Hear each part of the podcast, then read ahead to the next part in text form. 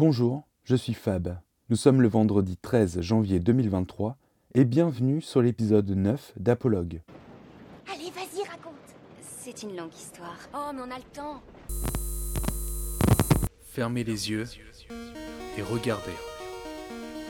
Soyez les témoins d'une aventure qui est née au croisement entre hier et aujourd'hui.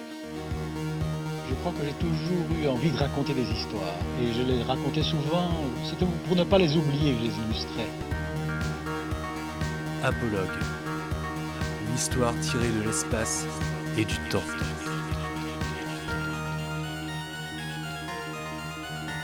Ferme les yeux, regarde.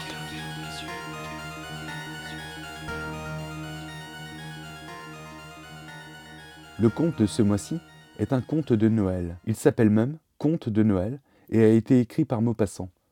Je n'ai bien sûr pas changé une seule ligne. Cet épisode de Noël sort avec un peu de retard, mais c'est pas très grave, puisque dans ce conte, il ne s'agit pas tant de Noël que de superstitions et de fantasmes liés à la possession démoniaque. Vous l'aurez compris, cette histoire tend plus vers le conte horrifique que le conte de Noël Bon Enfant. Bon Enfant? Quelle coïncidence Il s'agit justement du nom du personnage narrateur de l'histoire. Mais je ne vous en dis pas plus, le conte lui-même s'en chargera.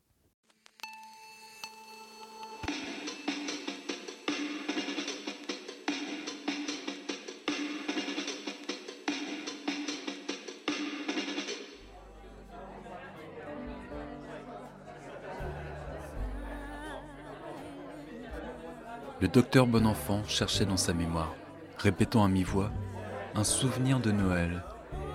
Un souvenir de Noël Et tout à coup, il s'écria Mais si, j'en ai un, et un bien étrange encore. C'est une histoire fantastique. J'ai vu un miracle. Oui, mesdames, un miracle. La nuit de Noël.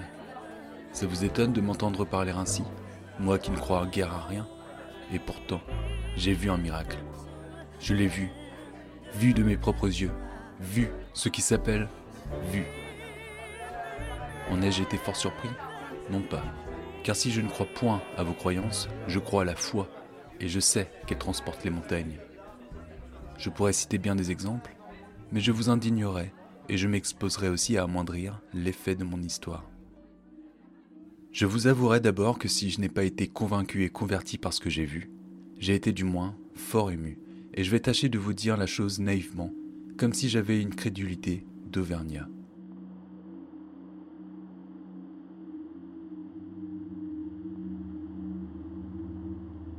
J'étais alors médecin de campagne, habitant le bourg de Rolleville, en pleine Normandie. L'hiver, cette année-là, fut terrible. Dès la fin de novembre, les neiges arrivèrent après une semaine de gelée. On voyait de loin les gros nuages venir du nord, et la blanche descente des flocons commença. En une nuit, toute la plaine fut ensevelie.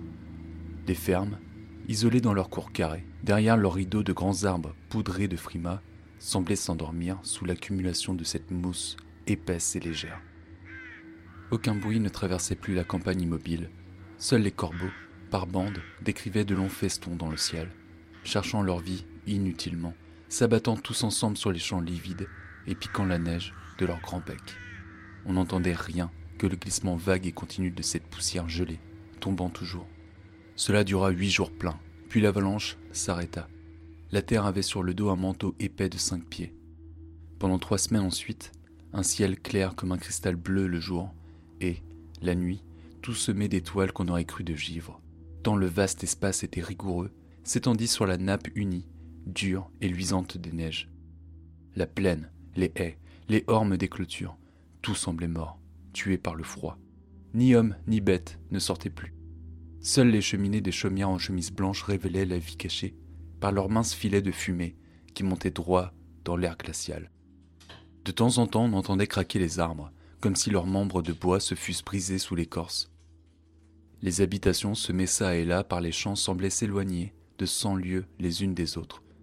On vivait comme on pouvait.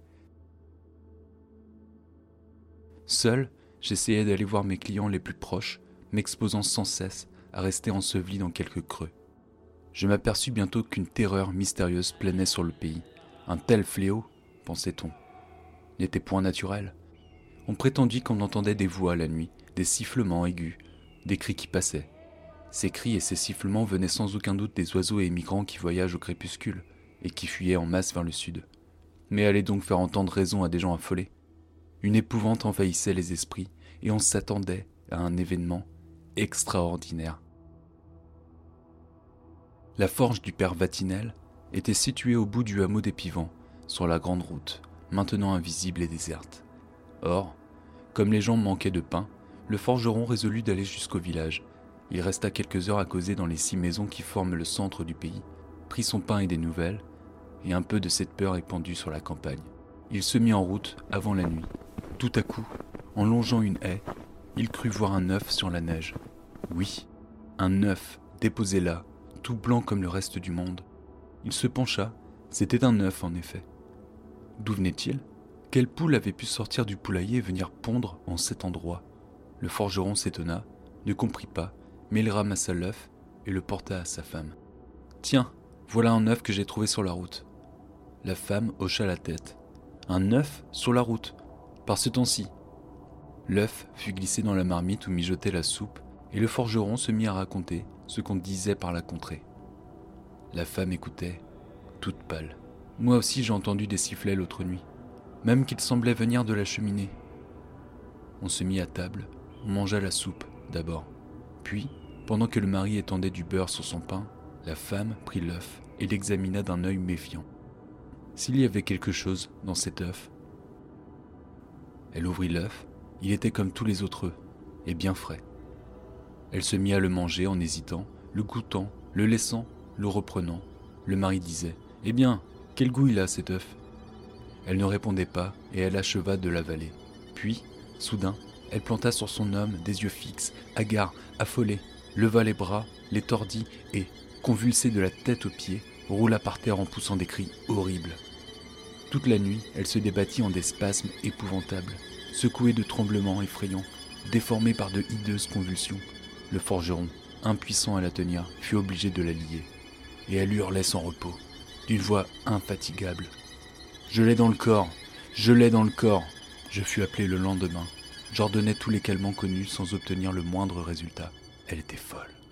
Alors, avec une incroyable rapidité, malgré l'obstacle des hautes neiges, la nouvelle, une nouvelle étrange, courut de ferme en ferme.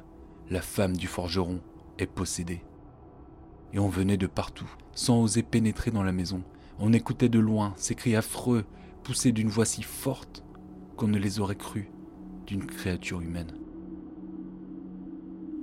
Le curé du village fut prévenu. C'était un vieux prêtre naïf. Il accourut en surplis comme pour administrer un mourant, et il prononça, en étendant ses mains, les formules d'exorcisme, pendant que quatre hommes maintenaient sur un lit la femme écumante et tordue. Mais l'esprit ne fut point chassé, et la Noël arriva sans que le temps eût changé. La veille au matin, le prêtre vint me trouver. J'ai envie, dit-il, de faire assister à l'office de cette nuit cette malheureuse. Peut-être Dieu fera-t-il un miracle en sa faveur, alors même où il naquit d'une femme. Je répondis au curé. Je vous approuve absolument, monsieur l'abbé. Si elle a l'esprit frappé par la cérémonie sacrée, et rien n'est plus propice à l'émouvoir, elle peut être sauvée sans autre remède. Le vieux prêtre murmura. Vous n'êtes pas croyant, docteur, mais aidez-moi. Vous vous chargerez de l'amener? Et je lui promis mon aide. Le soir vint, puis la nuit, et la cloche de l'église se mit à sonner, jetant sa voix plaintive à travers l'espace morne, sur l'étendue blanche et glacée des neiges. Des êtres noirs s'en venaient lentement, par groupes, dociles au cri d'airain du clocher. La pleine lune, éclairant d'une lueur vive et blafarde tout l'horizon, rendait plus visible la pâle désolation des champs. J'avais pris quatre hommes robustes et je me rendis à la forge. La possédée hurlait toujours, attachée à sa couche. On la vêtit proprement malgré sa résistance éperdue, et on l'emporta. L'église était maintenant pleine de monde, illuminée et froide. Les chantres poussaient leurs notes monotones, le serpent ronflait, la petite sonnette de l'enfant de cœur tintait, réglant les mouvements des fidèles. J'enfermai la femme et ses gardiens dans la cuisine du presbytère et j'attendis le moment que je croyais favorable. Je choisis l'instant qui suit la communion. Tous les paysans, hommes et femmes, avaient reçu leur Dieu pour fléchir sa rigueur. Un grand silence planait pendant que le prêtre achevait le mystère divin. Sur mon ordre, la porte fut ouverte et mes quatre aides apportèrent la folle. Dès qu'elle aperçut les lumières, la foule à genoux, le cœur en feu et le tabernacle doré, elle se débattit d'une telle vigueur qu'elle faillit nous échapper. Et elle poussa des clameurs si aigus qu'un frisson d'épouvante passa dans l'église. Toutes les têtes se relevèrent. Des gens s'enfuirent. Elle n'avait plus la forme d'une femme. Crispée et tordue en nos mains, le visage contourné, les yeux fous. On la traîna jusqu'aux marches du cœur, et puis on la tint fortement accroupie à terre. Le prêtre s'était levé, il l'attendait.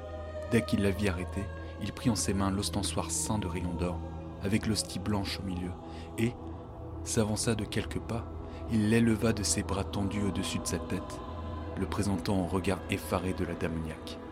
Elle hurlait toujours, l'œil fixé, tendu sur cet objet rayonnant, et le prêtre demeurait tellement immobile qu'on l'aurait pris pour une statue. Et cela dura longtemps, longtemps. La femme semblait saisie de peur, fascinée, elle contemplait fixement l'ostensoir, secouée encore de tremblements terribles, mais passagers, et criant toujours, mais d'une voix moins déchirante. Et cela dura encore longtemps. On eût dit qu'elle ne pouvait plus baisser les yeux, qu'ils étaient rivés sur l'hostie, et elle ne faisait plus que gémir. Et son corps raidit, s'amollissait, s'affaissait. Toute la foule était prosternée le front par terre. La possédée, maintenant, baissait rapidement les paupières, puis les relevait aussitôt, comme impuissante à supporter la vue de son Dieu. Elle s'était tue. Et puis soudain, je m'aperçus que ses yeux demeuraient clos. Elle dormait du sommeil des somnambules, hypnotisée, pardon, vaincue par la contemplation persistante de l'ostensoir au rayon d'or, terrassé par le Christ victorieux. On l'emporta, inerte, pendant que le prêtre remontait vers l'autel. L'assistance bouleversée entonna le Te d'action de grâce. Et la femme du forgeron dormit quarante heures de suite, puis se réveilla sans aucun souvenir de la possession ni de la délivrance. Voilà, mesdames, le miracle que j'ai vu. Le docteur Bonenfant s'en tut, puis ajouta d'une voix contrariée Je n'ai pu refuser de la tester par écrit.